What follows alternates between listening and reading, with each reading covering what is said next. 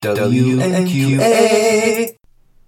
Hello and welcome to WMQ&A presents For the Children, our occasional dive into the world of all ages comics. I'm Dan Grote. And I'm Matt Laswitz. And this week, we're plunging headlong into the world of Jeremy Whitley's Princeless. And to help us, we've got a returning guest. You may know him as half of the podcast Jeff and Rick present Unpacking the Power of Power Pack. It's Rick Heineken. Glad to have you back, Rick. Why, thank you very much. It is a pleasure to be here. And as many of you know me, I am also known as Not Jeff of Jeff and Rick Present. Uh, and just as a reminder, uh, WMQ&A and WMQ Comics are now part of the Xavier Files media empire. So that place you were already going for X-Men criticism, you can now go for all our stuff, including this podcast. Uh, but Matt, before we get too deep into the weeds on this week's topic, what is Princeless? Well, do you want the short version or the long version? Uh, keep it simple for me, baby. A princess escapes her tower, and her dragon and her best friend, who is a half dwarf, go on a quest to save her sisters from their own towers and learn about themselves on the way. Sounds like a fantastic tale of personal growth and female empowerment. All right, now like now make like popular wide receiver football McDimples, and go long. Princeless was created by Jeremy Whitley and artist M. Goodwin back in 2012, although various other artists have drawn the series since, mostly Emily Martin, uh, but also Rose Stein and Ted Brandt, and some others. Uh, the series focuses on Adrienne, who's one of the seven daughters of King and Queen Ash, who, uh, when each of the girls comes of a certain age, are put in a tower guarded by a mythical creature until a prince comes to rescue them. Adrienne does not want to wait to be saved, though, so she befriends the dragon who is guarding her, named her named the dragon Sparky, and sets off to save her sisters. Uh, those sisters include uh, Alice, who is the eldest and scientist, Antonia and Andrea, uh, the super competitive and super magical twins, Angoisse, the middlest gothy twin, uh, gothy one, uh, Angelica, the most beautiful sister, who's more clever than people give her credit for, and Apollonia, uh, the youngest, who can talk to animals. Uh, Oh, leaving uh, the- spoiler warnings. yes, Please. that is a very good Because- point. Because you think you just spoiled some of it right there. A little bit. A little bit. th- there's, the, I didn't spoil any of their fates, though. Yes.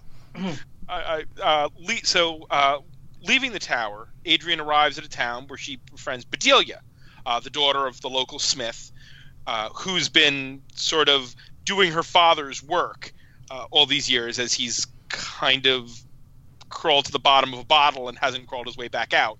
Uh, and Bedelia makes uh, new armor for Adrienne and decides to go off with her and help her on her journey.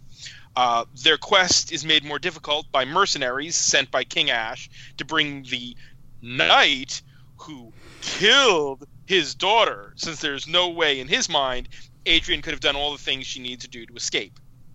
Along the way, readers also meet other characters and fantasy creatures. Uh, there's a recurring subplot that focuses on Devon, Adrienne's one brother, who winds up caught in the middle of a conflict between elves and wolf folk in the woods. Uh, Devon was a disappointment to his sort of macho father, as he's poetic and quiet, and he finds his own heroism along the way. Adrienne also meets Raven uh, Xing Tao, the princess of a pirate kingdom, who is betrayed and exiled by her two jerk brothers, and who gets her own spin off series. What starts out as a quest story slowly evolves into a fantasy epic, as Adrienne reaches each of her sisters and finds they all don't need to be saved in the way she thinks they do. Adrienne grows up over the course of the series, learning about herself as well as her sisters, and as the series, which has released nine of its ten volumes, nears its conclusion, it seems that the talents of all of the Ash sisters will be needed to stop an, a coming invasion from the enemies of the kingdom. Uh, so, a question for both of you guys, uh, as as the uh, noob in the room, so to speak. Uh, why why did we pick Princeless for this episode? What's the uh, you know what what is it that speaks to both of you? Rick, you're our guest. Why don't you go first? I think that I think that it's a a fun twist on a well-known story. In fact, it's a fun twist on many well-known stories. It's the damsel in distress that's waiting for her Prince Charming to come save her. And this puts that all on its head. Instead, she's going to save herself, and in turn, she's going to save all of her other sisters who all have been put in a similar predicament. And it's a lot of self discovery. It's a lot of, like, like Matt said, female empowerment. Uh, it's got a lot of openness about uh, sexuality, about uh, assumptions, about um, race and class, and it, it, takes all of that and puts it in a easily digestible, all ages volume. It doesn't it doesn't really beat your head over. It, it really doesn't beat you over the head with its message, and yet at the same time, it's pretty forceful in how it presents it. It, it doesn't shy away from the questions. It doesn't t- shy away from uh, the the talk that's in there, and it's something that's enjoyable for both adult as well as a kid. I was going to try to have my daughter available, but then I remembered, oh yeah, tonight she is out doing her dance, so she's not here and going to get home much later. So, as I've been reading this, I've just been passing it off to her and like you know do you have any questions? Are you enjoying it? She's enjoyed it as much as I had, and we actually have had conversations about the characters and about you know which one we like the best and and who's our favorite and and what we think about you know the peril that they're in or not in. It's a good read. It's recognizable and it's just enjoyable. Yeah, so Rick pretty much hit all the points that I was going to hit. Um, this is one of the books that falls in the same category to me as some of the other even bigger profile all ages series like Lumberjanes, where the inclusivity is part of the world without it hammering you over the head with it and is generally sort of an accepted part of that world. Um, the characters are diverse the char- the plot is smart.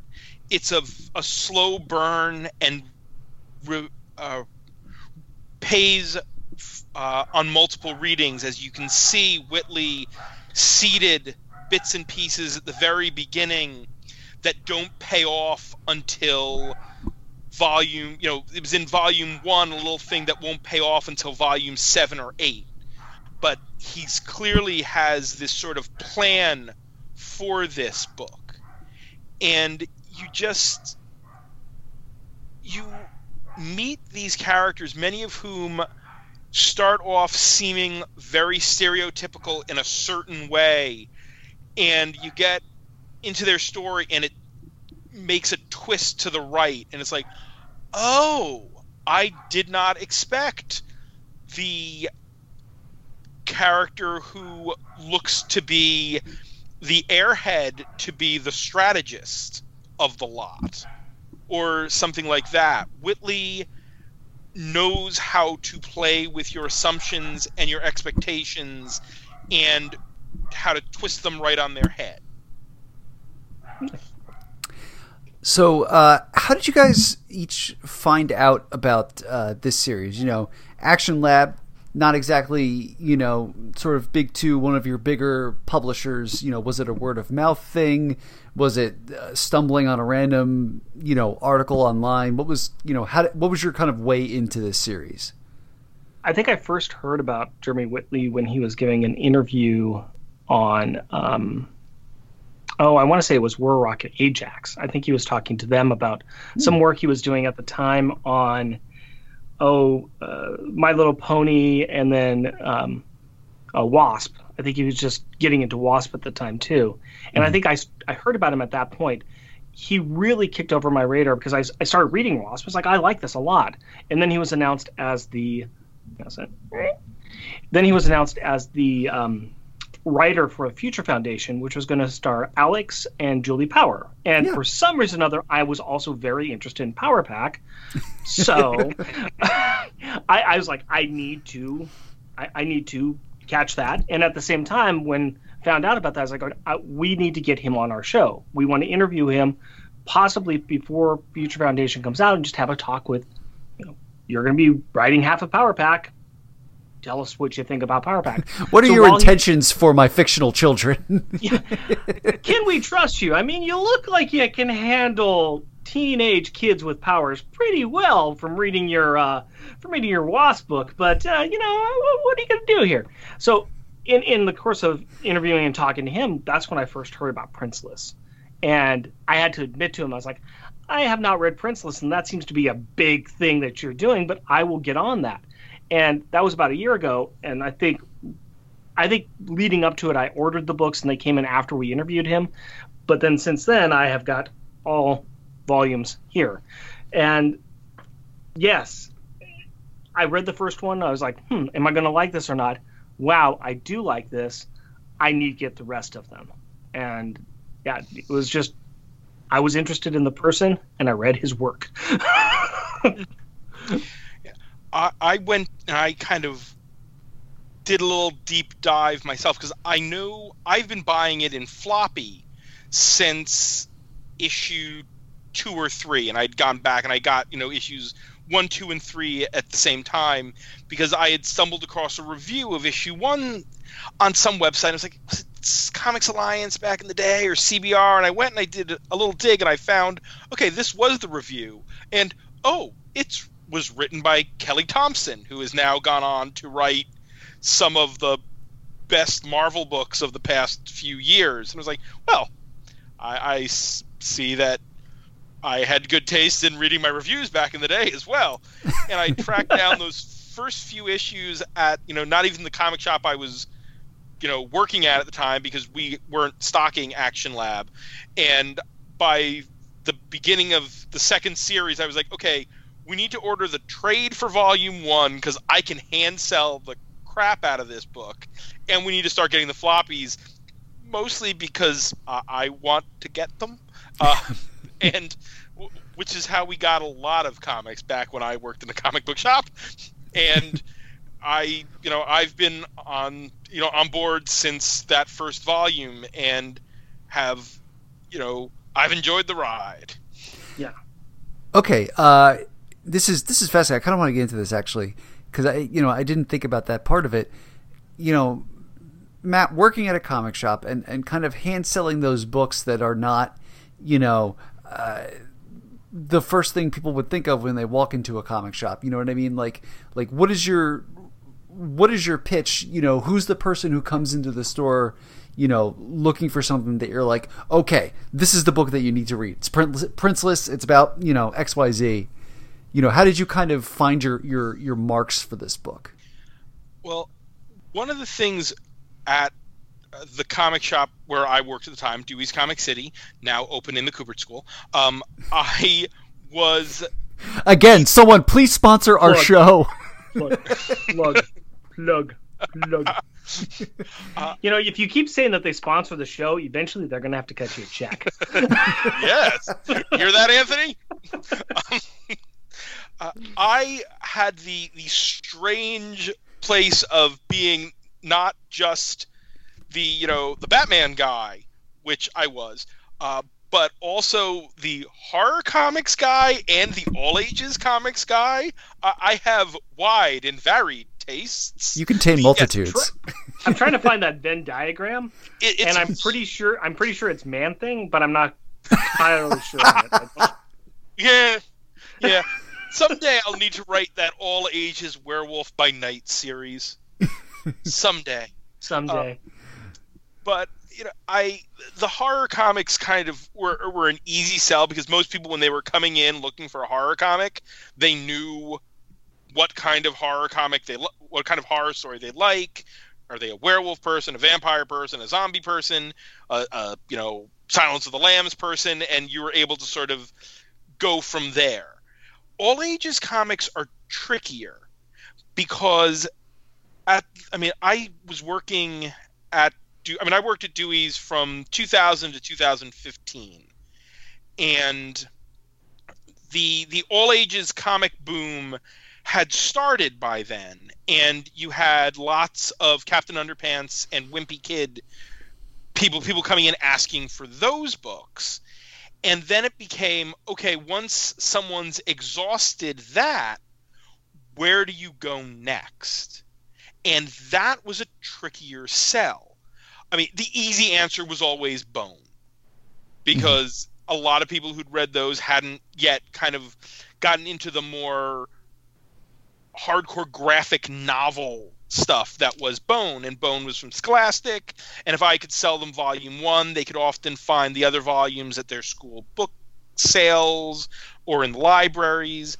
But then something like um, Jimmy Gownley's Amelia Rules or Princeless weren't as readily available, but were really strong books for that age group.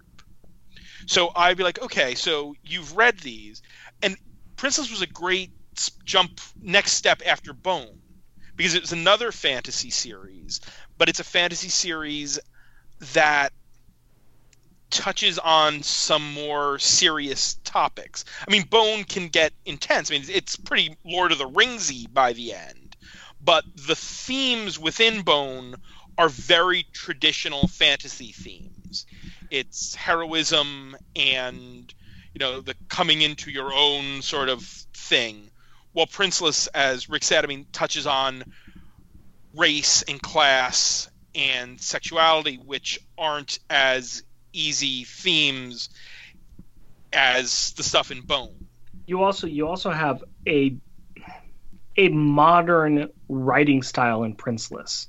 Yes, it, it deals with uh, more of the um, medieval time period and the more fantasy elements, but at the same time, it is written extremely modern. It is uses a lot of the modern vernacular, some some slang in the modern, and just the way that they interact with each other. It's it's much more of a, you know, this is what the kids see when they look outside. So it's a much more approachable that way.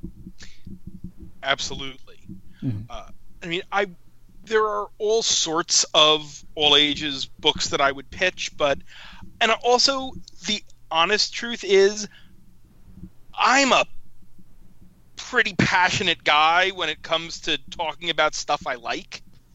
And so it's always easy for me to pitch a book I'm really into because it it shows.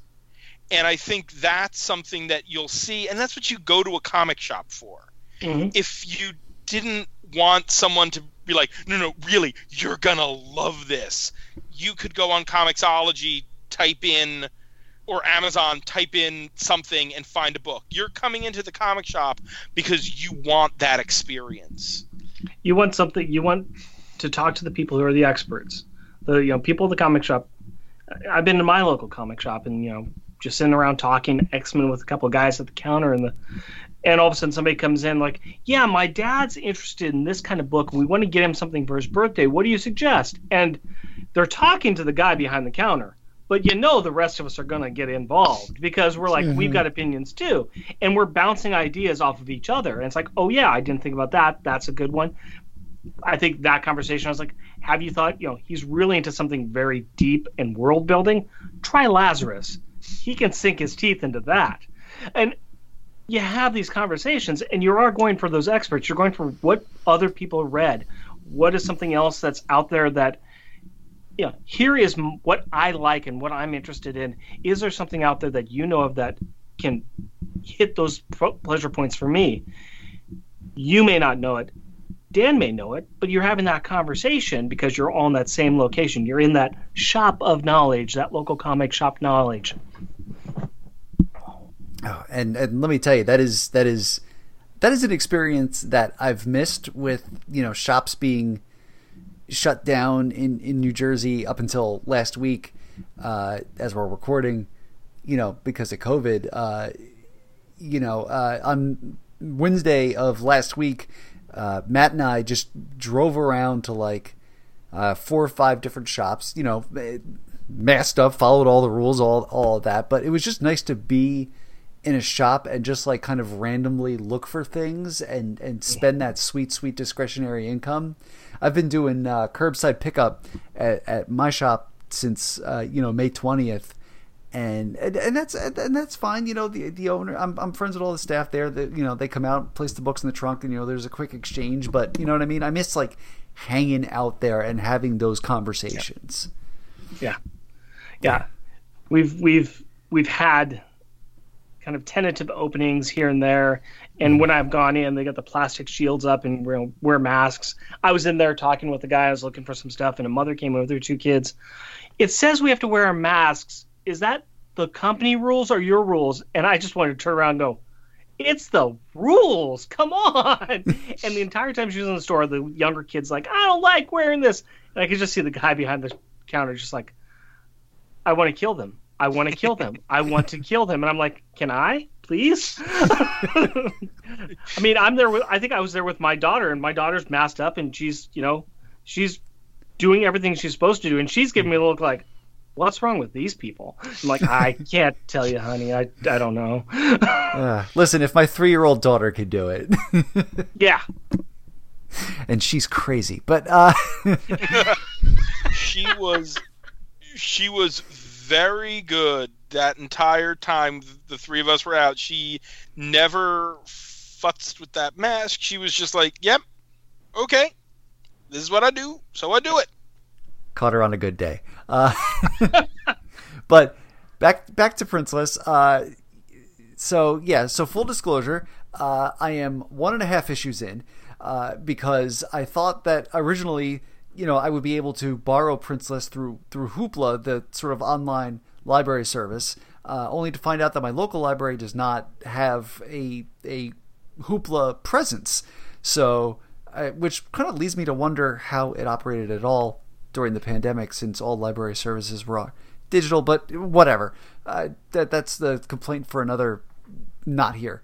But uh, I did buy the first volume on Comixology today for a very reasonable six ninety nine. So making my way through that. But uh, yeah, that's where I am at with uh, with all of this. But you guys are all all caught up on it. So I, am caught up with the main Princeless series. I have not gotten really anywhere in the Raven pirate series yet. And the thing was is that when I started reading, I was going, you know what? I probably am going to like the Raven thing more. I think I am going to enjoy it. I just I haven't branched down that path yet. I do have the first one, and I'm going to be reading it. It's in my stack. I can't remember if it's above or below the big omnibus of. Uh, uh, oh, Stan Sakai! Uh, Usagi Yojimbo? Usagi Yojimbo. Wow, I could see the letters. I just couldn't say it. Uh, I, I don't know if I can. That's below or above that, but I got to get through that. So, uh, I, I, was gonna. I, that was one of my questions. If you'd gone into Raven yet, I like Raven a lot. Raven's a mm. little more of a teen book. Just the mm-hmm. the characters are the romances are a little more fleshed out. The characters are a little older, so it is more of a teen romance book mixed with pirates uh, and the I won't say more. The second issue has some of the most scalding takedowns of the comic book reading awful guy you I have ever seen. Whitley just like the oh you're a girl? How could you be the oh, Raven goes to recruit a crew and it's like oh like you cringe. You cringe at it but you see that like it's like oh these guys are all gonna get their asses handed to them by this girl. It's gonna happen and it's gonna be delightful. And guess what it is and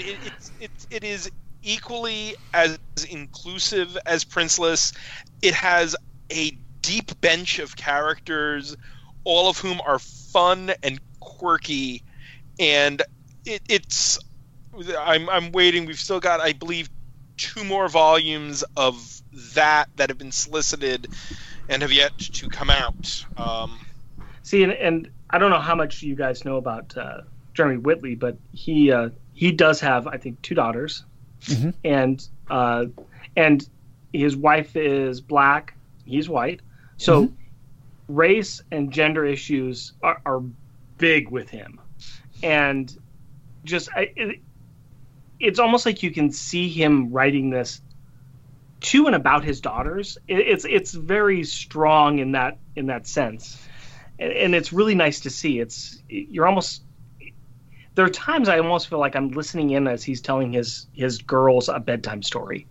That's almost what it feels like. Did you ever read the uh, Danny Rand Misty Knight short he did. Mm. Oh, it, it's in a it was in an anthology, uh, a Secret Wars anth- anthology, Secret Love. It, it's Gurihiru art. It's like Ah. six or eight pages, and you know, chef's kiss. It is a great little story, and you can probably find that book in a dollar bin at a con at this point, as you usually can with uh, crossover tie-ins that are one shots and miniseries, and it is well worth tracking down. Yeah, big big fan of Gurihiru. Once again, I don't know why something about miniseries with Power Pack, uh, but yes, Gurihiru was Gurihiru was also his uh, artist on the uh, Wasp series that he did too. Which that's a series that ended too soon, and once again, another good all ages book as well. Amen. I've written fairly extensively on Unstoppable Wasp over the years because it is one of my favorite Marvel books of the past decade at least. Just how smart it is. And again, this inclusive, interesting cast of all these different characters who are just all so distinct and not just distinct within the book, but distinct within the Marvel universe. Yeah. And are just fascinating. um, yeah, no, just like oh, that book ended too soon. there's there's there's a lot of good books out there, and I think that what Princeless shows is that not only do you have good books that get created for all ages that can be smart, that can be thoughtful, that can be relevant, but it reminds you that there is an entire area out there that does focus on that all ages. You know, comics should be available for everybody, but I think we can all agree that there are some comics that are that more focused towards adults and not not even necessarily more focused towards adults, but focused towards a ma- more mature reading audience, and it gets to gets into a deeper area that yeah some kids are just not going to be as interested in. I mean, there's a lot of comic books that I get now. I'm like, I'm not even going to wave this by my daughter. I don't think she's really going to care that much, but there are a lot of comic books that are aimed more towards that all ages audience, and I don't think we should say young audience. I think it's all ages because it still is something that an adult can enjoy, but it's also there it, primarily to help the kids get interested in this form of media. And not to say we're going to suck them in and they're going to be ours forever. we will teach you how to collect in backing board. No, it's not like it's not like that. Yes, it is. But um, but it's also just here's another avenue for somebody who may not hasn't found a way to really enjoy reading and here's another way to get them to enjoy or to be a part of the reading experience and that's why you have things like princeless and why you have things like dc supergirls and why you have things like uh, cardboard kingdom which i am not going to get off this i'm not going to get this podcast without mentioning cardboard kingdom Oh. because that is fabulous but i mean is- there's a lot of things like this that you know my daughter has an eye out. She can spot a new one of these from a mile away. And she comes up to me like daddy can i buy this one? Like yep we can go ahead and buy that. So uh, you know Shea Fontana she did something wonderful with this series. Oh yeah, no. I learned about Cardboard Kingdom listening to you talk about it on your show, and we've had Chad Sell on our podcast, and I met him at FlameCon last year. Lovely guy, yeah wonderful guy. Um, but yeah, uh, tangenting a little and sort of tying this episode in with our previous episode of For the Children. Have you gotten a chance to read Superman Smashes the Klan yet? let me reach over I- i don't think i can get it from here but i got all three copies right over there i can i can see them i can see them they're right over there yes Just 'cause, yes you know, The, Uh, the way he's pointing and the way he talks again- about his stack, I feel like he just like pointed up a mountain and it's just all books that he still has to get to.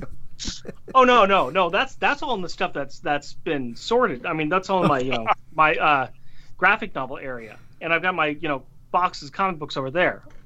This is the stack. uh, uh, That would be the stack. That's the to read Yes. pile. All right. you this know that this right here is uh, I've mentioned it. The, there's a comic book bar in Portland called the Nerd Out. That was called the Nerd Out. It was one of the uh, things that suffered from the COVID, and they they were had to close. But they had people would bring him boxes of comic books, and he would have three or four short boxes out that were comics free to take. And so we would come in, kind of flip through the boxes, grab things out, put things in. Well, closing up his store, he um, he was selling as much stuff as possible. I went in there to buy some stuff, and he said, "You will not leave unless you take at least three or four stacks of comic books." I left with ten pounds of loose comic books.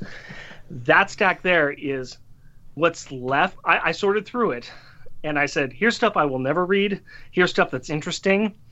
This is the interesting pile, and it is random issues of random things, and it's just picking one off top. I'm like, I'm going to read uh, Captain America Annual Number Eleven. Here we go. I'm going to read uh, Damage Issue Number Six. Here we go. I think I might have actually read that issue of Damage. I have read I, I've read three Aquaman comics that were separated by eleven years and then five years. It was fabulous. that is so yeah, uh, so yes. Anyways, more on that later. Yeah. Um, no, Superman Smashes the Klan. Uh, I can't remember right now who the uh, the writer is, but I know Gene Luen he Yang. was. Gene, Thank you. Gene Luen, yeah, yeah. um, I remember reading, I think the first or second one, and I was reading it around Christmas time while we were. It was first or second one. Was around Christmas time. We were down um, in Medford, Oregon, and um, we were uh, sharing a place with my wife's sister and her family. And I was reading it, and my wife's sister is a writer, and she knows him, I think, or or it, she's uh, she's an um, American Asian, and she uh, does a lot with that community. I mean, she's friends with Greg Pak, Mm-hmm. which is very cool. Another great guy.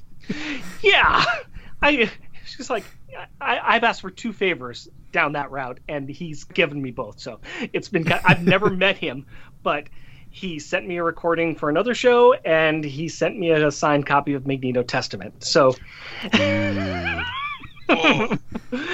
so I'm kind of like that's kind of cool. But anyways, no, I was. She was very fascinating. She was like, she was interested, and she thought it was really cool. Uh, the the the short story that was in the back, his um, his kind of life story, his biography that's in the back of all three of those books. Another great and interesting all ages book because it's it was one that we had to have a lot of conversations with our daughter after she read it because it's like, hmm, you know, what is this talking about? What is this kind of, you know, what is the racism that we're seeing here? Because it's a little bit more old time. It's back in the 40s. It's it's hitting some of those things, but also making it a little bit modern too. Yeah, yeah. there- I- I it's definitely a combination of like the overt racism of the Klan and also casual racism that you find every day. Yes. You know, and I don't, I don't know about you guys, but I I know that with the recent things and you know politics and all that stuff, uh, you find yourself having conversations with your family members about things that you never thought you'd have, or you should have had conversations with, and you find you're having them now, and it's very uncomfortable, and it's things that you have to do, and you feel better when you're done, but going through it is very painful. I had to have the conversation with my daughter about you know what's systemic racism, and I'm a I'm a middle-aged white guy, and I had to look at my half Asian daughter and say, "Honey, I'm the problem." yeah, and it's it's interesting. I mean, for me, my last name's Lazowitz. Guess what? There are, you know, I've had people say all sorts of, you know, unpleasant things to me over the years, but the funny thing is, I'm not Jewish. My dad's Jewish. My mom's Catholic. So by any definition of Judaism, I'm not Jewish. But that doesn't stop people from, you know, assuming with that last name that, you know, I, I've had to deal with anti-Semitism, and it's like, uh, and you know, in the middle of this whole thing, my brother just had his first daughter, and it's like, she's going to grow up in Texas with the last name Lazowitz. no offense to you know our listeners who are Texans. I'm sure you are all fine people, but there are people. Out, I mean, hell, New Jersey is not exactly the uh, you know it's the most tolerant of places in many places as well.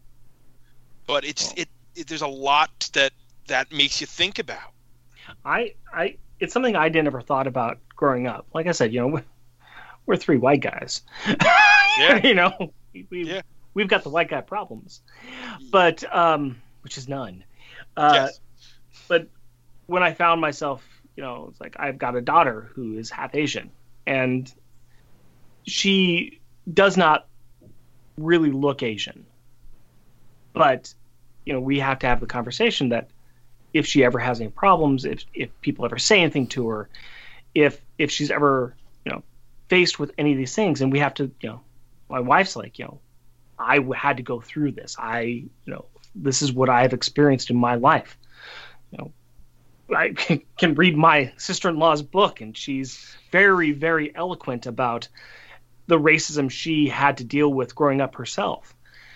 But this is the thing that you know my daughter has to go through, and it's the thing that I have to try to come to terms with myself. And I've had conversations with a few people around this community about this. I've gone to a couple of panels that have been at the uh, Rose City Comic Con where they talked about a lot of this kind of, you know, the racism that exists not only in the world but in within comic books itself. You know, writing diverse characters. How do you write diverse characters? Swinging it back around to what we're talking about, you've got you've got a white male, Jeremy Whitley, who is actually writing diverse characters extremely well Yes. extremely well.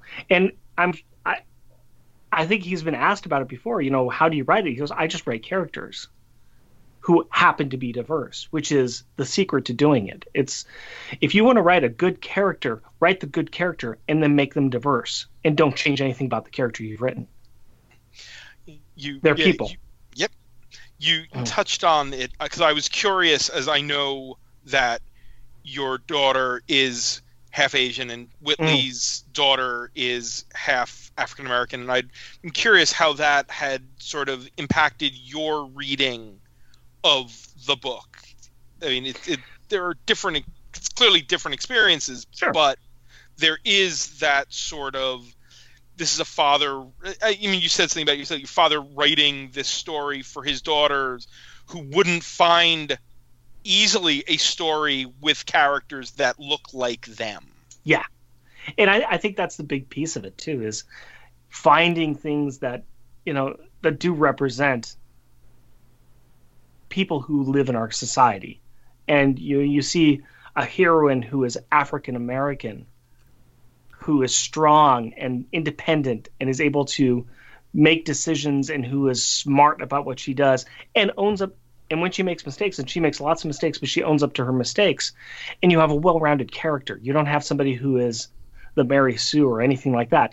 And you're not trying to make that. You're not trying to make another Wonder Woman. You're trying to make somebody who is going to be memorable and who people can relate to. And I think that's the big takeaway from that book, from Superman Smashes Klan, where you have protagonists who are uh, who are uh, Asian American, who live in a you know come from an Asian American community into something that is not, and the, and the triumphs that they have to are the, the problems that they have to go against. But it's writing characters who are recognizable and having heroes in the society who are recognizable and that you can look up to. Um, and I just I keep on thinking back to sister-in-law. She was talk. Uh, she wrote a very great article where she was talking about her uh, hero growing up was Shao Kwan, and eventually she got to interview her and just how that made her feel because this is you know her hero that she got to talk to and that she got to you know ex- tell her what she meant to her you know looking up on screen and seeing somebody who looked like her. And she was in a situation where she was not surrounded by anybody who looked like her. So that's what that's what something like a visual medium like comic books can represent to a lot of kids and it, it's in a format that is accessible to kids. They can look and say hey look here's somebody strong and here's somebody who is who, who's able to take charge of their own life and here's it and they're able to do something they're able to be something and it's to inspire them and to move them into places where they can be better and greater. You have women doing stem research and stem type of things in the uh, unstoppable wasp this is what we want to see. This is this is what we want to encourage and we want to have people read this kind of stuff. What do we like again three white guys what can we do about it? We can have conversations about these things. We can you know impress upon people that they need to have writers who do this. They need to have people to do this. And love jeremy whitley to death. Great writer. You know fantastic and i'm glad he's doing what he's doing. But gosh darn it why isn't he black woman doing it. I mean you know but that, I mean, I'm just saying that you know we need people who can bring this kind of thing who can who can represent this type of work. You know we we need some more Shea Fontanas. We need some more people out there doing this kind of work and who and who are you know writing these kind of things. David Walker. Uh, you know we, we we need Christopher Priest. We need these kind of creators out there doing these kinds of things. I, I'm waiting on bated breath for the return of Milestone. I, I can't wait for to see what you know Denys Cowan and the remaining Milestone founders can bring back because they said it's coming, and I mean, I, I am saddened every day by the fact that we can't get any more Dwayne McDuffie. yeah well I Gurihiru let's uh, you know Absolutely. another Mhm. you know so there, there, there's there's creators out here who are giving us amazing stuff and we just need to keep supporting and and and celebrating their work. Yeah, and uh, I mean, one of the other things that and that Whitley can do as a, you know a guy writing these things is that there's a big theme throughout Princeless, not an Adrienne story, but Devin's, Mhm. is that deprogramming of toxic masculinity yes Mhm. because Ash is, as Dan puts quite succinctly in the notes, uh, a real ashhole. Um, I was real proud of myself. yeah, that was a good one because you know this is for the children, but we still we still do have that explicit rating, and dang it, we'll use it. And that Devin is a great character in that he has so many of the things you'd want from a leader and a ruler, but none of them are the things that his father, this big manly warrior guy, thinks would be something that you would have as a masculine virtue. Ash is one of those people that what's the old thing about you know uh, when you have a hammer every problem is a nail Mhm. Ash has a sword, and every problem is okay. Let me chop it down. And Devin is smart, and Devin is quiet, and Devin would be a diplomat.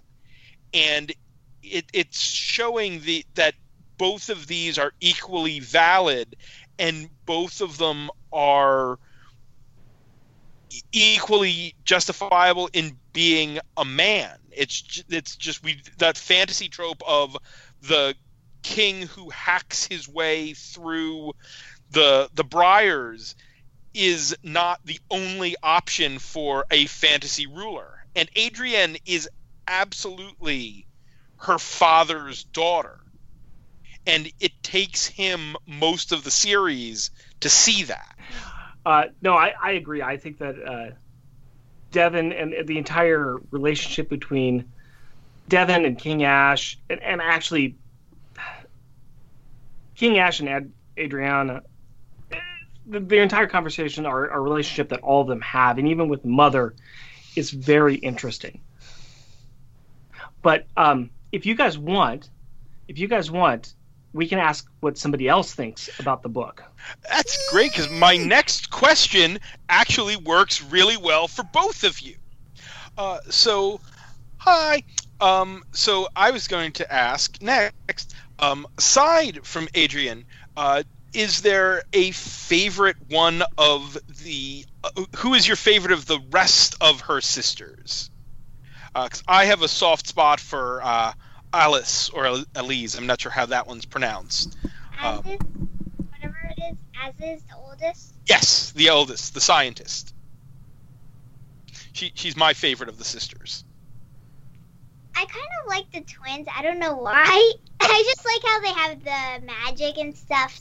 Even though they argue a lot, you know. Yeah. Look, wait, before you go for any further, um, who are you?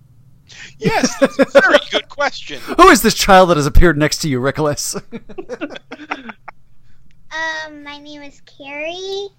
And what do you do for fun uh, sometimes on my show? Oh, I do the voices of Katie. I do the voices of Katie, yeah. and I do sound effects, and um, I also talk to him sometimes. And every once, and you know, recently I've You been know- a part of the show. Yeah. Well, we are very glad to have you as our new guest as well. Big fans. Yeah, big fans. So, so why do you like? Who did you say was your favorite again? Um, I like the twins. You like twins, and you, you like twins because of their powers, right? Yeah. And, and they like to fight, fight, fight, fight, fight, fight, fight, fight, fight. Uh, I'll tell you, if I had powers and I had uh, my brother might not be my twin, but if I had powers, I'd show him what for. Did, now, are you caught up? I know I took the ninth, eighth, and ninth Oh. one out of your room. Did you catch, read up all of them yet? Yeah, I read those. Okay, so you're all caught up then. What are you thinking about the series so far? I like it a lot. Is there any any particular part that I'm just going to take over? Is that okay, guys? Yeah, no. and Yeah, actually, sure. I think the question you're about to ask is, the, is also a question I have coming up. So What- What What is your favorite part of the book so far? Um, books. Um, I don't know. I just kind of like how the girl is just dressing up as a prince, going riding around on a dragon, saving her sisters. So you just like the fact that she's going out and doing her thing, right? Yeah, being free. Being free. E. and, and riding a dragon, because who wouldn't want to do that? Yeah, especially a dragon that kind of obeys you. Yes, because if the dragon didn't obey you, it would be very difficult to ride it. Well, it doesn't land very well. Yeah, that's Yeah. At least That's for true. her. At least for her. It kind of, Crashes. yeah. Did you guys have other questions? Uh, well, yeah, Carrie. Actually, uh, you know, what what other kinds of books, uh, you know, or, or, or comics do you like to read? Obviously, you know, your dad's got a lot of stuff. Uh, you know, what what other uh, what other things are you reading right now? Um, I'm reading this series called DC Superhero Girls. Very cool. Um, I like it a lot. I don't know why. I just, I just like it because it's superhero girls and the fact that they're girls. So, so that's kind of. Let me try again. So that's kind of an important part for you then, is that you like to read things with girls, right? Yeah, I like to read how like, it's kind of like girl power. Yeah, that's I can get that. Is that also? I know that you're also interested in reading and watching the Descendants movies, right? Yes. Uh, yeah, But you're reading the books too. yeah. And why do you like those? Is that because the uh, main uh, the main person's girls? Yeah. And I don't know why, but I feel like I'm evil too. Yeah, right. you're not evil. oh I'm yes. kind of evil sometimes. Who isn't Carrie? Who isn't? You- let me tell you guys, you can only wish you had an evil child like this. Well, what do I tell you every night before I put you to sleep? Don't be evil. That's right. Every night, her entire life, I put her to bed. I say, "Don't be evil," and so far, it's worked. That's my parenting advice. I I have a similar uh, rule number one for my son. I always told him rule number one was don't be a jerk. So yeah, You're setting the bar a little low, though. I mean, he could still be evil and not a jerk. that's true. Lawful evil is is very yeah yeah. No, I get that. I, I see the loopholes in my own system now. It'll bite you one day. It'll bite you. Mark Uh, my words. Is there anything else that you're reading right now? Um, there's also a different version of DC Superhero Girls. Which one's that? It's it's kind of a little bit a little bit more cartoony, maybe. Um. Uh, and but the p- character personalities kind of are a little bit, you know, more related to the to the actual DC stuff. Okay. But Um, and then there was a book that you had uh that you had mommy reading the other day. Was the one about the kitty? um, yeah, it's called the Many Miss Misadventures Adventures of Sebastian, and it's about this boy. He's like, he's like, um, he was a fiddler, but apparently he lost his his job, and um, so he was looking for something else to do, and he happened to run run into a night into um, a white kitty, and he named it um, Presto. Presto, the white kitty. And you had mom, and that's another uh, graphic novel, right? Graphic novel? Or, or was it a was it a comic book or was it a regular book? It's a regular. Oh, it was a regular book. Okay. It looked like a. I, I didn't look too close. I thought it was a, uh comic book. So, but yeah, she. Thanks to the COVID thing and being an only child, she has been reading a lot of different books. And every once in a while, I reread them and reread them and reread. That's, That's what- good. That's the beauty of a good book. You can always go back to it and find something new. Yeah. Do you have any questions for them? I like putting you on the spot. But nothing, nothing like asking two weird guys from New Jersey questions. hey, I have to teach her how to, uh, you know, to be safe and not talk to strangers. There we go. uh, she didn't have any questions prepared here. Uh, we've we have to start preparing some questions for our next interview, though. Yes. Ooh, who are you talking to? Do you remember who we're going to talk to? I told you. Jon Bo- Bogdanove. Ooh, that's awesome. Yeah. Yep, going to talk to Jon Bogdanove. He's going to be on our show. We're going to talk to him in a, about three more weeks, two more weeks. Yeah. So Oh. yeah, we got to get some questions down for you. Do you guys have any other questions? Otherwise, I'll send her back upstairs so she can eat her dinner. No, th- thank you very No, much, thank Carrie. you. Yeah, we mu- really appreciate it. Say bye. Bye. Bye. Nice to see you. Nice to talk to an actual child on for the children. Um, but uh, you know how uh, I guess you know obviously she's reading a lot, which you know Mm-hmm. fantastic. Um, you know how into I guess that that comics life uh, is she? You know, are you are you taking with her? You know, with her to the shop? I mean, not now, Yeah. Mm-hmm. obviously, but you know, in the before times, were you know, were you taking with her you with her to, to shops and, and like cons and stuff like that? Yes, uh, I was. The cons, she can't really go my speed at cons, so it was more of a Sure. small, small, you know, pop in, pop out. She kind of come with her mom, and my wife was just like, "Okay, we're here. Wow, this is neat. Can we leave?" sure, no problem. Um, we we have a little bit more. It's kind of interesting because I actually take her to the shops now that they're opened with certain restrictions. I only want six people in the store. Yeah. They want to be masked up, and my daughter's fine wearing a mask, so she's come in with me a couple times, even now to the shops. Um, and you know, when we when we go out, we always mask up, and we come home, we wash our hands and things like that. But uh, I, I tend to take her with me to those kinds of things.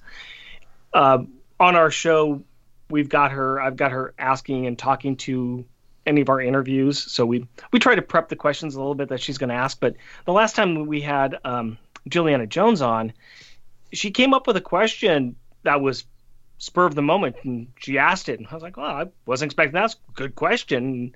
But it, it's it is nice. It, it's kind of fun because I have certain comics I like. I've got certain things I enjoy. You know, we, we have gotten her interested in Power Pack. She enjoys reading those. as far as matching what I'm doing, though, now that's about it.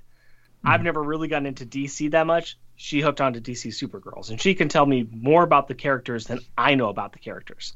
It's very interesting because both my wife and I do like to read, and we didn't know how if we're going to get her into reading, if she's going to be interested in reading, what she's going to like reading. As long as you can encourage the kids to find something to read and have them come to it their own way, I think you're going to be fine. I I like playing video games, and trying to get my daughter interested in playing video games has been a challenge. Uh, I got her to play Lego Harry Potter the other day, and I found myself getting massively frustrated because she was just not understanding the controls. And I'm like, you just do this. Why can't you understand it? there are so many buttons She- now. There, she, there- she, too, too many buttons.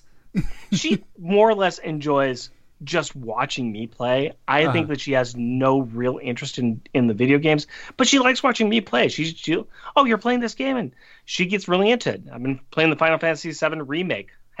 Thanks, thanks a lot. You are fault. welcome. Folks, go back and listen to our Our Sun Cloud episode with Charlie Davis to see why uh, Rick has fallen down a hole. Man, I I really didn't need to buy myself a PS4, but apparently I did. So uh, yeah, so I've been going through that, and my daughter's just like, yes, this is you know.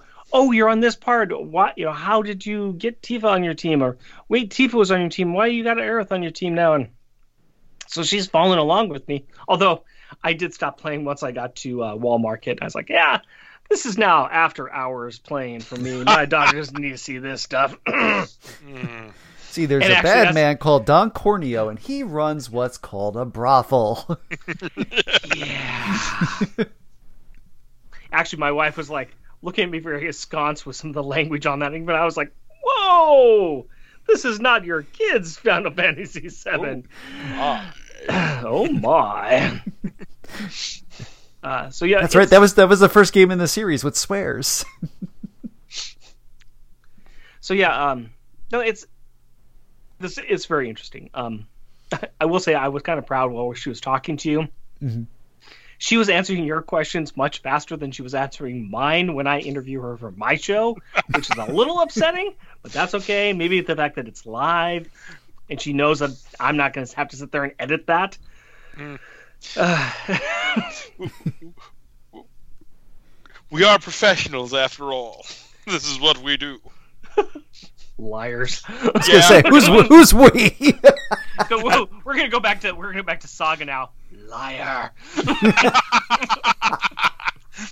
Oh, I am really glad that I don't have a lying cat. well, you have a cat that lies on you. Yes, I do.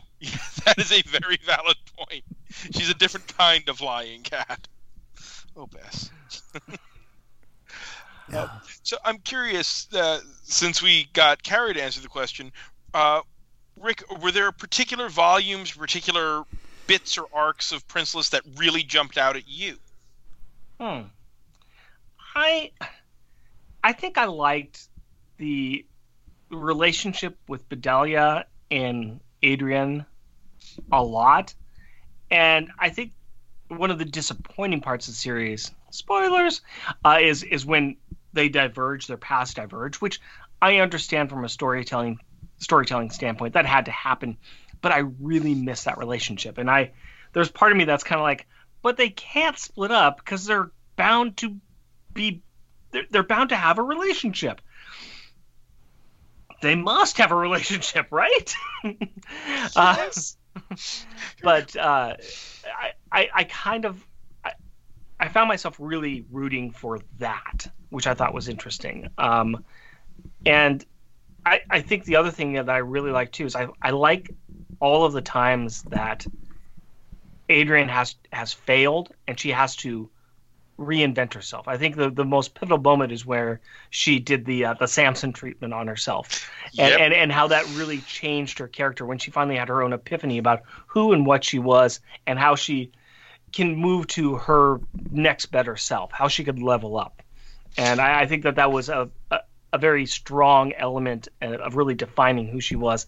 Plus, it was very it was very telling in a in the racial component as well. There was, Absolutely. there was a very heavy piece of that as well in there.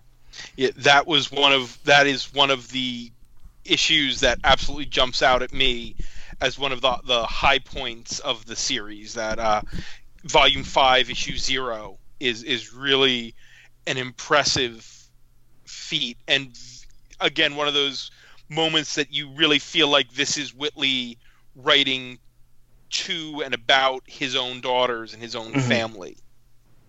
Yeah.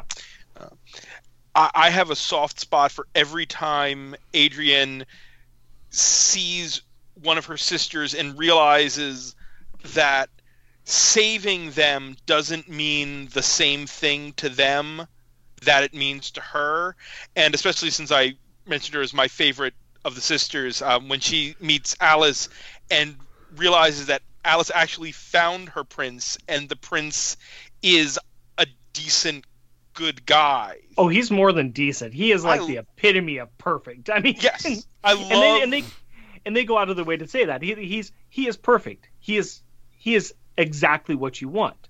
Right, and he's everything that you you know you've you've seen that. I mean, Ash isn't a terrible guy to his wife. He's just sort of oblivious. He doesn't mm-hmm. see what's right in front of him, while Alice and her husband are a perfect partnership. Right. And without spoiling too much, but giving you a little tease, as you get deeper into Raven, you'll find out more about him oh, through Oh, cool. One of the members of Raven's crew. Uh, I will say no more, but that's just a little thing. It's it's later in the series, but you'll get there, and it's. I don't remember if they ever actually called out by name, but it's one of those subtle things where it's like you kind of put two and two together. It's like, oh, she's talking about, oh, and again, that's that the this game of three dimensional chess that Whitley is playing across both of these series.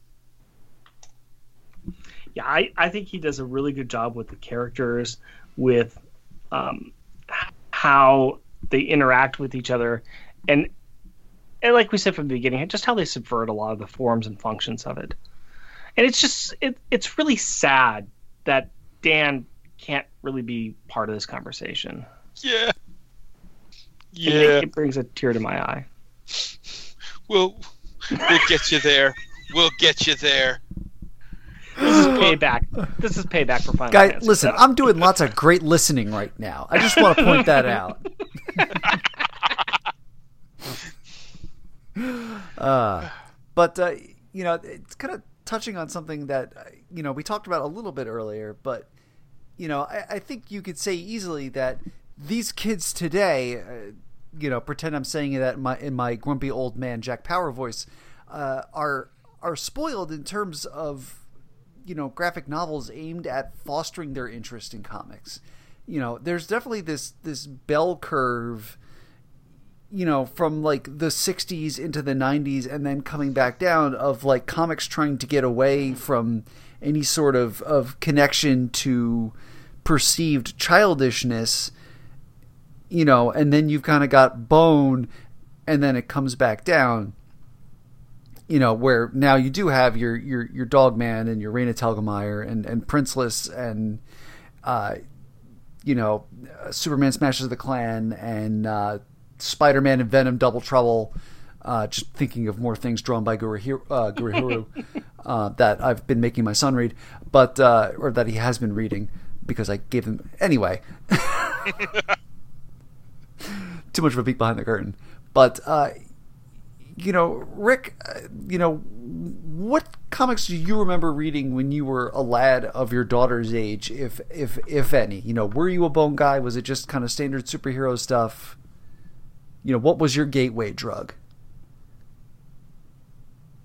You know, I I think that I got into comics probably about fourth, fifth, or sixth grade, so just a little bit older than than my daughter. Mm-hmm. I can still remember the first couple of comics I picked up, um, and I could probably look at the timeline and exactly tell you when because they were actually on the spinner rack. But it was the um, Fantastic Four issue where they were fighting Diablo, and it was the Fantastic Four with uh, the where the Thing was in charge, and it was the Thing, and um, I want to say Crystal and um, Miss Marvel. The, uh, the Sharon Ventura Miss Marvel? Yeah, in Sharon Ventura Miss Marvel, and it was where they were fighting fighting Diablo, and that was a comic book that for somehow I've it's gone on my collection. wasn't I can remember everything about it because I read it multiple times, but I got that one and I got the Incredible Hulk, the second half of the two parter with X Factor, and I was like, ooh, Incredible Hulk. Who are these X Factor people? They are very interesting. And that was my gateway drug right there. Because I got into the entire mutant side, and it was X Factor, X Men, New Mutants, and I was off to the races. So, um, yeah, I, I have that early run of X Factor. Uh, all the way up to about 90, I think it is. I've got all of New Mutants. I've got all of Alpha Flight. I've got my chunk of X Men goes from around 137 on to straight up to 280 something like that. That Nice. were went to college. So i mean i got some i got some money in the game there. I got some skin in the game there. So that was that was when i dove into comics i dove hard. Um and of course in there as i'm reading all these comics i'm like who's this this power pack? I'm really interested in power pack too. And i got all the power pack because I didn't realize it at the time. It's like all the stuff that I like is all written by about the same people. Louise Simonson, um, kind of the, the common thread.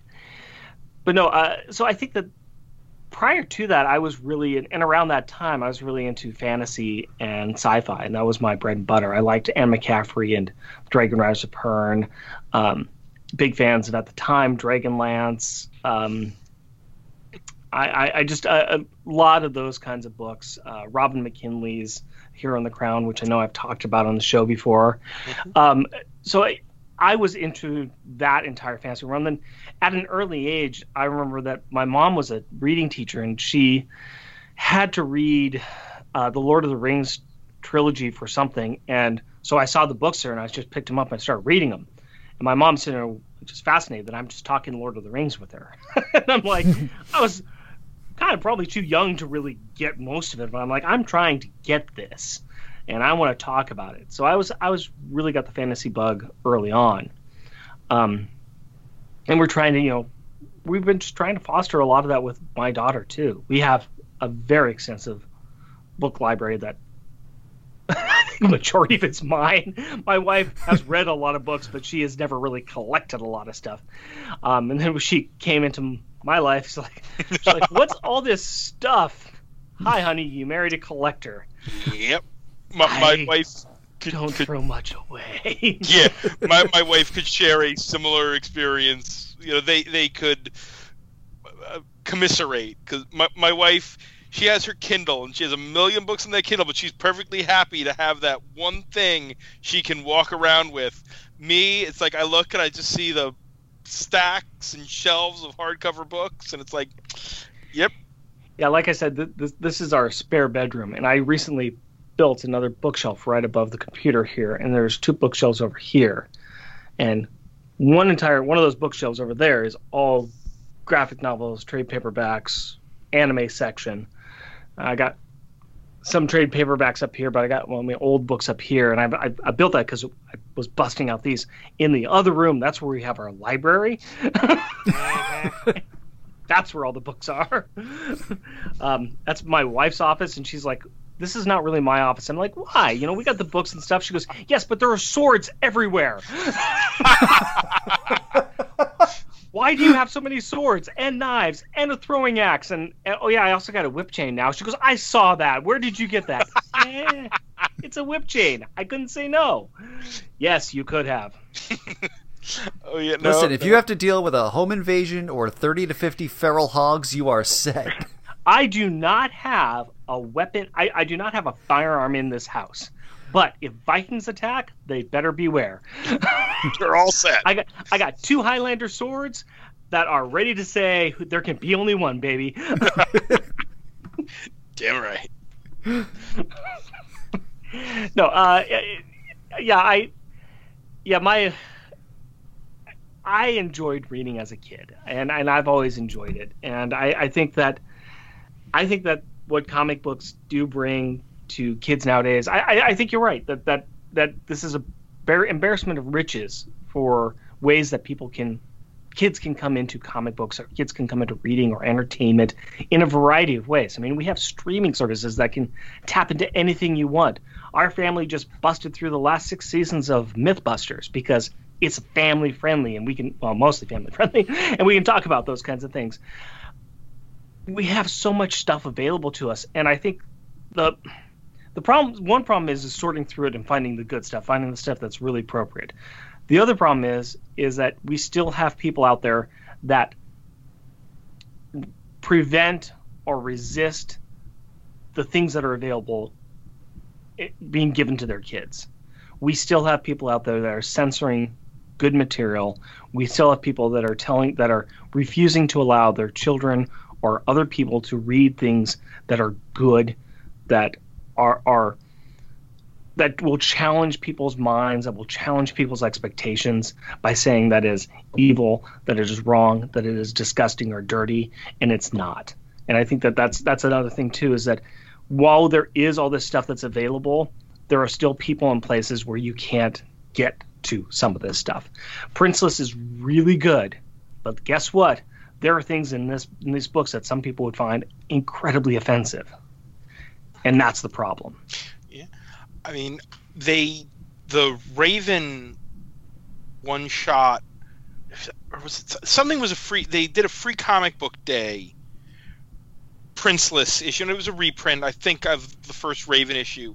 And when we had it at the store my my boss like we're going to put it with the teen stuff. I'm like why dan it's an all ages book. Because he was also mm-hmm. dan. And he's like yeah i know that but there are people in this town who would not think that and for keeping the store out of any controversy we need to play it safe mm-hmm. and he did the same thing with lumberjanes and it's like these are and right these are all ages comics because there's nothing in here that should offend anyone mm-hmm. should and would are very different things though mm-hmm. sadly no i mean i mean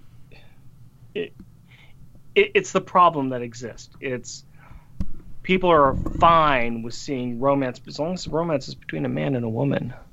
But if you mix it up at all, well, you shouldn't. You shouldn't show that to kids. Why? You're showing kids the same romance stuff. It just happens to be between a man and a woman. What's the problem? You know, most kids out there are kind of like, "Ew, gross! I don't like the kissing stuff." So, what are you worried about? what are you worried about? Okay, they're going to like the kissing anyway, so who cares? But what they're showing is that they're showing the two people who care about each other care about each other. Yeah. That's what they're getting out, and it doesn't matter about race, sex, religion, anything. That's what matters. You want to talk great show? You talk She-Ra. The new oh, She-Ra yeah. Netflix show.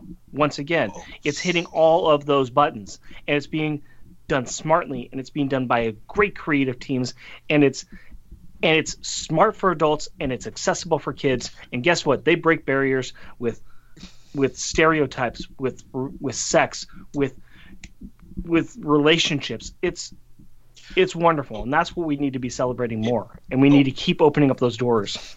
Absolutely, I, I still haven't watched the final season yet, partially because I don't want to get I don't want to get to the end. It's like it's man. I almost it's spoiled like... it for you right there, man. Okay. I almost spoiled it for you. Yeah.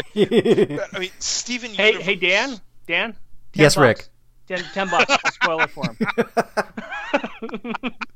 Revenge. You say the word, man. Revenge. or, or as you say, Venmoing. Revenge.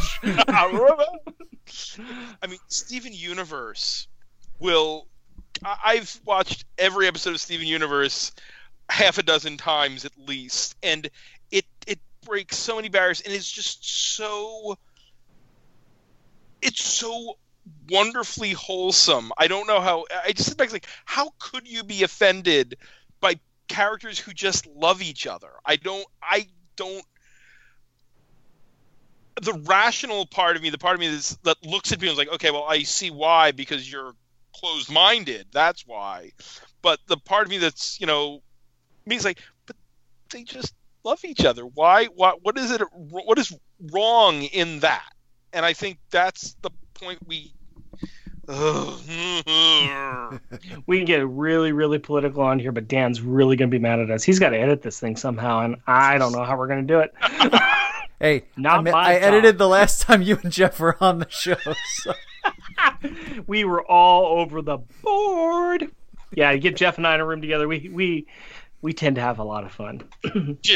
oh no, Dan and I know nothing about you know that with the two of us for all these years. No, not at all. We, we, we there's a reason why we tell our guests tangents are welcome because Dan and my conversations are basically one giant tangent. Well, I'm looking around here, and when I started this off, yes, I did have a small stack of you know princess books and the three DC superhero books, but now I'm like, I've got a stack of books back there. I got a giant stack of comic books up here. I'm like, where did all this stuff come from? I'm just talking on the phone. I'm talking on the computer here, and well, I, I can bring more stuff down if I need to. I, I got a big old chunky juggernaut up there. I can bring down. You, you could get the stuff out of your wife's office. I'm sure she'd appreciate it. Hey, I, I, I told her the other day, I said, I'm, I'm going to make this a little bit better for you. I'm rearranging some of the stuff on the walls. I will take down, down all of the uh, comic book toys I've got on the walls over here and put them into a different room. See, you got some extra room. She goes, thanks. Really, thanks. Ah, all right. So I'm gonna I'm gonna ask a very uh, unpacking the power of Power Pack question. Little put you on the spot a little bit. Uh, this Is this a pop all- quiz? So we are talking about an all ages series, but I'm going to ask this question regardless of whether it's bad. Uh, what kind of beer pairs with Princeless? Oh, that's easy. Quaffable beer. You have to go. A, l- you have to basically go with, and, and I don't drink this kind, but you have to go with a Coors Light, or or something of that nature, something on the lower end, the, the lower gravity spectrum, because you're dealing with a lot of mead halls and those kinds of things. So you're looking for quaffable beer, and especially with the amount of dwarfs that are there, you just need to just be able to open the gullet and throw it back, and you need to be able to do that a lot. Now I've been on a few. I have been on a few uh, SantaCon uh, bar hopping trips. I was in charge of our small group, and for the three years that we did it, we would average about 13 bars we would hit, and I would be drinking at every single one. And I found out very early on that the way you do that is you go to the lower gravity beers, and you're fine that night because you're drinking water. I'm like, wow, that looks like a good little uh, stout over there. I am not going to be drinking that because I want to survive the night, and I got a lot of bars to get through. So that would be my my first pick. But um, I think for some of the other parts of the book, I think a good uh, meaty. I would have to go with probably one of my favorites, and that would probably be uh, Breakside Brewery's um, Salted Caramel Stout. First of all, I love stouts, and this is one of my favorite beers, and it's a seasonal.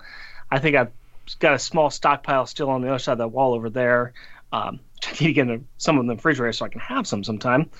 But it's a seasonal salted caramel stout that it just is tasty. It really tasty. But I think that would be a good one with this because that's a good beer where you can sit with your friends in a nice place and have a good conversation. And I think that that's what the Princeless book would actually need. Uh, off the top of my head, I can't think of any beers right now that are called Princeless or Prince. I would have to do some research at my John's Marketplace because that's where I usually get my beers. It's me wandering the halls trying to find a good beer that matches. All right. I'm always ready to talk about beer too. Yeah, excellent. Uh, so as we're we're getting to, to the wrap up here, uh, I mean, granted, this is only the second of these for the children we've done, but uh, the sort of end discussion question that I think is going to be consistent throughout is uh, where does the age group, the starting age group for this book, fall? Where is the that that sweet spot where we're where you're like, yes, this person can easily be handed this book and able to go and run with it. You know, I, I, I this may sound like a cop out question, but I, I think we really need to revisit the question of what is the perfect age for somebody to read X, or what is the perfect age for somebody to see Y, because I think that it is, it really is going to matter on the audience that you're looking for. Um, my daughter at a young age could handle something like this, could handle something with a little bit more meat than this, even. Um, she could read and comprehend a lot of stuff at a young age, and that's some of just how we we interacted with her and we talked about things with her in her own knowledge base and growing up. Now, at the same time, she has friends who watch movies and consume media that is um, that I think is age appropriate, but is much more violent than she is willing to accept. My daughter is very sensitive when it comes to violence and when it comes to things on screens. You got a zombie up there, she is in the other room. It doesn't matter if it's a play zombie, it's a it's a it's a cartoon zombie, it doesn't matter. She do not play with zombies. So talking about what media is perfect for which age, it is going to be something that it, it should be between the adult, the child, and the material. Um, at a certain age and a certain maturity level, I think that all children should be able to access anything they want. Uh, there is some things that, that are out there that I think that you know parents, reasonable parents, should kind of check through and have conversations with their kids with. But something like Princeless, I, as long as they can understand and comprehend the material, if they can pick up and read and you're willing to talk to them about anything they come across when did they start reading at that level? I mean that that's really the conversation that you should have with a kid. I don't think that there's personally i don't think there's anything in here that is upsetting uh, or, or or scary or anything that is going to be shocking for any child so I don't think that there is a baseline for this book at all. But I do think that there is still stuff that's in here that is going to spark some conversations, and I think it's for good conversations. You know, why are the girls in in you know why why did dad their dad think that putting them in in uh, towers was a good idea? Um, you know, why why is why is she strong and why you know why why is her brother being picked on like this? You know, why does her daddy treat her brother like this? Um, what does these relationships mean? you know, if you want to have conversations with your kid as they're reading them, you should. But I don't think that there's anything in here that, yeah, that should stop any any child from picking this up and reading it. Yeah. That's that's a great answer. Yeah. Um, well, yeah, uh, Rick, this has been uh, a, a rocking good time. Uh, you know, how can people follow you and support, you know, the things that you're doing, uh, you know, podcast, etc.? Well, if anybody needs to find me, I am out on the Twitter sphere at Jeff and Rick Present. It's a uh, shared uh, account that me and my friend both do. Uh, Jeff, we do a little show, and I do the show with my cabin boy, Jeff. Uh, it's called Unpacking the Power of Power Pack. And on our show, which is a podcast you can find anywhere you look for podcasts, uh, we talk about the most underrated comic book from the 80s, Power Pack, which is about four little kids who get powers from a magical space horse and they go on adventures. And it is a delightful romp. And we are, wow, we're at 60. Ooh, I got to hear. We are at 60 issue or 60 episodes in. Uh, 61 will be coming out next week. Uh, we've also got a Patreon account as well.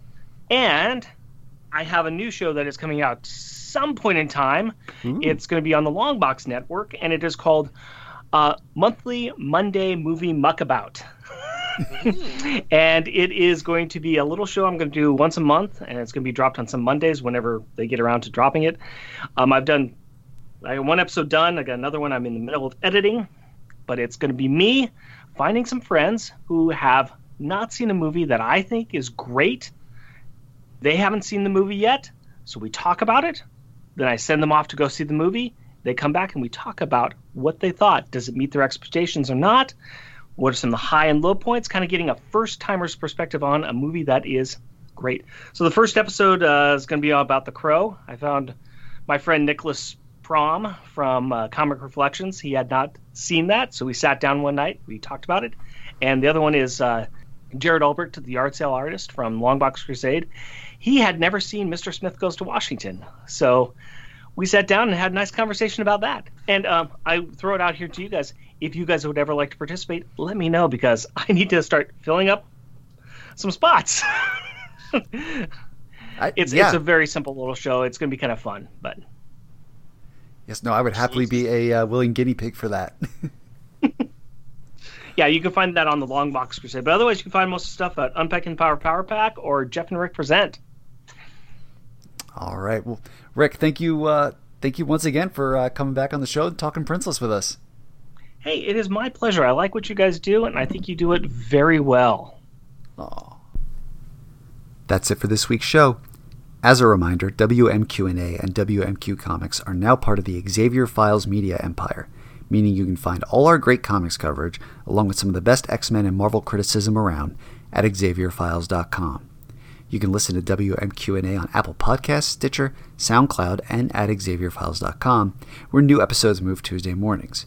You can support WMQ&A at patreon.com slash WMQcomics, where just a dollar donation gets you early access to episodes, shoutouts on the podcast, and a customized bonus reading column written by Matt Lazorwitz, built around the character, creator, or theme of your choice, and a $2 donation gets you a free random comic in the mail from my collection.